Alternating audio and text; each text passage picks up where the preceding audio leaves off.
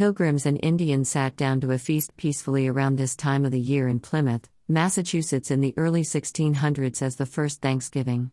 The first official Thanksgiving holiday was created in 1863 by Abraham Lincoln during the American Civil War.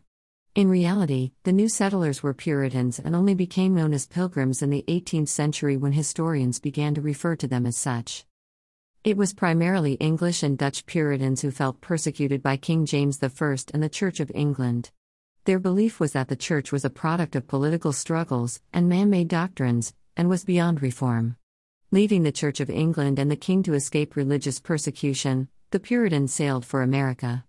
Early settlers fled England and Holland in family groups, motivated in large part by a wish to practice their Puritan religion freely.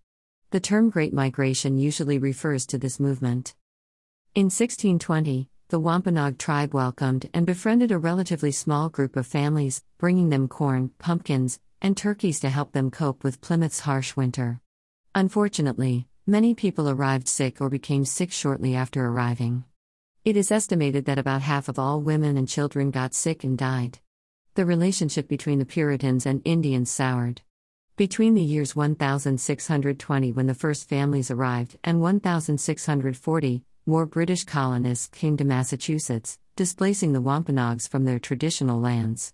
Metacomet, known to the English as King Philip, appealed to the British, but war ensued. Many Wampanoag survivors were sold into slavery, the rest were driven into hiding, and the Massachusetts language and Wampanoag tribal names were banned.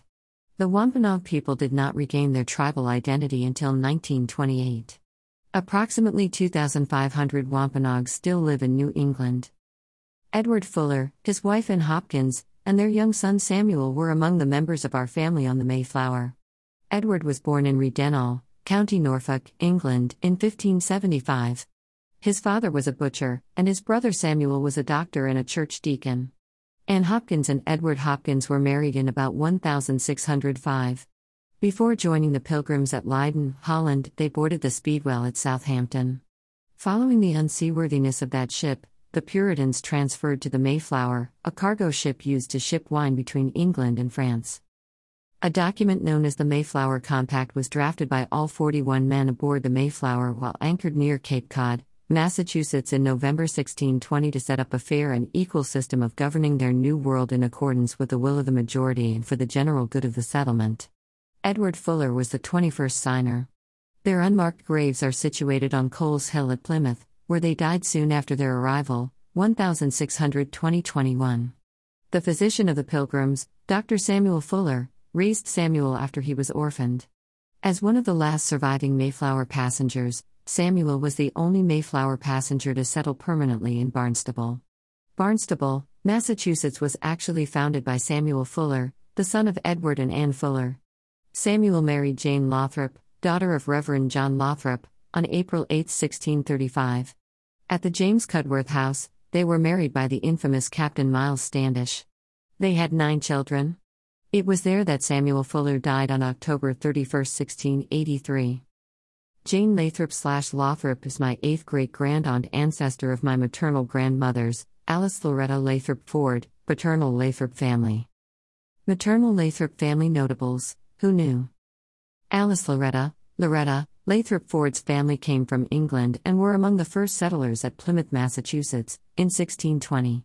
The following is a direct line of descendants from my ninth great grandparents, Reverend John Lathrop, 1584 to 1653, Born on December 20, 1584, in Etton, Yorkshire, England, Hannah House, 1594 to 1634, born in Eastwell, Kent, England, who were part of the Great Migration to several notable Americans.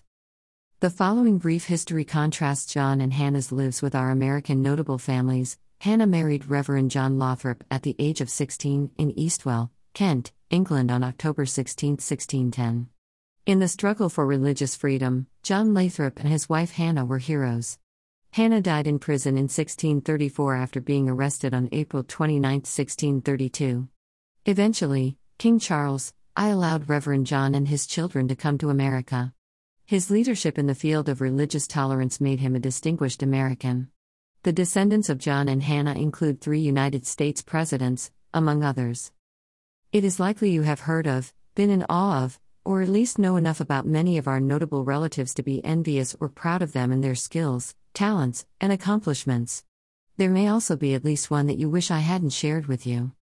Below are 14 American notable descendants of Reverend John and Hannah House Lathrop, my ninth grandparents, in alphabetical order. Benedict Arnold, 1741 to 1801.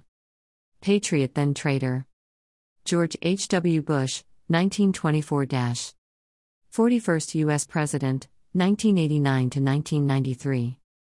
George W. Bush, 1946 43rd President of the United States. Nick Carter, 1980 Singer, Backstreet Boys. John Foster Dulles, 1888 to 1959. Secretary of State, Eisenhower.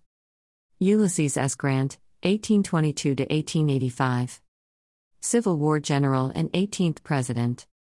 Nathaniel Hawthorne, 1804 to 1864. American novelist. Oliver Wendell Holmes, Sr., 1809 to 1894. Author, poet, physician, lecturer.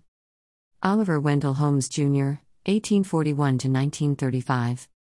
Supreme Court Justice. Ebenezer Huntington, 1754 to 1834. Brigade Major Continental Army, Revolutionary War. Brigadier General U.S. Army. Congressman. Isaac Huntington, 1688 to 1764. Justice, Connecticut General Assembly. George Parsons Lathrop, 1851 to 1898. American novelist. Henry Wadsworth Longfellow, 1807 to 1882. American novelist. Franklin Delano Roosevelt, 1882 1945. 32nd President.